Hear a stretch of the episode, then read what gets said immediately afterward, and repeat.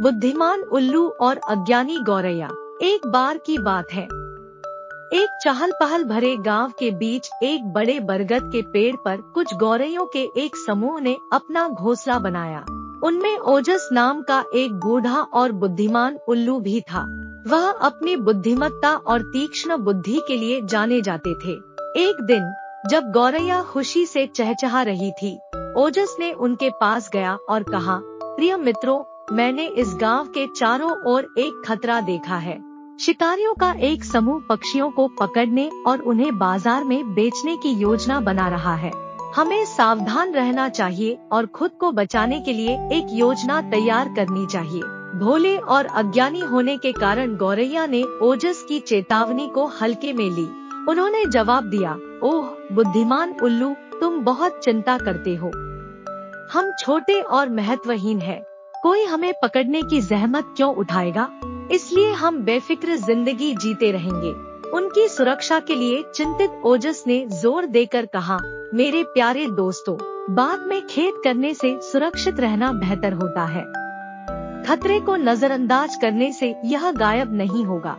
मैं आपसे आग्रह करता हूँ कि मेरी बात सुने और आवश्यक सावधानी बरते। हालाँकि, गौरैया ने उल्लू की सलाह को खारिज कर दिया और अपनी प्रफुल्लित गतिविधियों को जारी रखा। दिन बीतते गए और शिकारी अपने जाल और पिंजरों के साथ गाँव में पहुँचे। वे बेखौफ गौरैयों को निशाना बनाते हुए बरगद के पेड़ के पास जाल बिछाते हैं। सभी गौरैया पकड़ी गई घबरा कर असहाय रूप से इधर उधर फड़फड़ाने लगी। उन्होंने ओजस को अपनी गलती का एहसास कराया और उसका मार्गदर्शन मांगा। ओजस तेज़ी से उड़कर उनके बचाव के लिए पास की एक शाखा पर जा बैठा और कहा, दोस्तों इधर उधर फड़फड़ाने से अच्छा है कि तुम सभी एक साथ एक ही दिशा में ज़ोर लगाओ और जाल के समेत उड़ जाओ। उल्लू की बुद्धिमानी देखकर शिकारी हैरान रह गए। सारी गौरैया फुर्र से जाल समेत उड़ गई। और अब शिकारियों ने गौरैया को छोड़कर उल्लू को पकड़ने का फैसला किया। जैसे ही शिकारी ओजस के पास पहुँचे, उन्होंने शांति से उन्हें संबोधित किया, सज्जनों, मुझे पकड़ने से आपकी समस्या का समाधान नहीं होगा। मैं सिर्फ़ एक पक्षी हूँ, लेकिन अगर आप मुझे नुकसान पहुँचाते हैं तो सभी आपके खिलाफ एकजुट हो जाएँगे और मुझ पर आने वाले किसी भी नुकसान को सहन नहीं करेंगे। ओजस की बातों में सच्चाई जानकर शिकारी झिझक गए।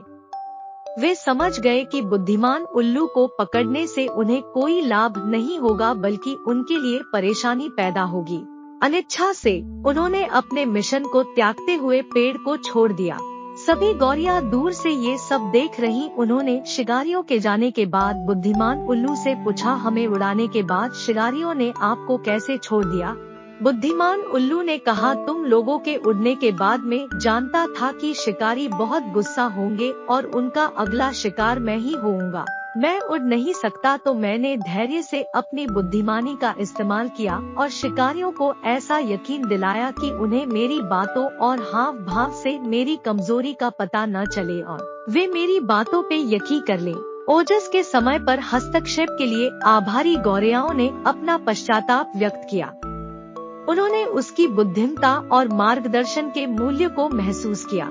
उस दिन के बाद से, वे उनके समर्पित शिष्य बन गए, जो सीखने और समझदार होने के लिए उत्सुक थे।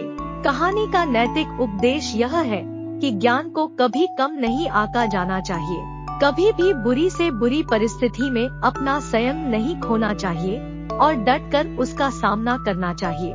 और अधिक जानकार और अनुभवी लोगों की सलाह की अवहेलना करना मूर्खता है। अज्ञानता के भयानक परिणाम हो सकते हैं। लेकिन सीखने की इच्छा हमें नुकसान से बचा सकती है।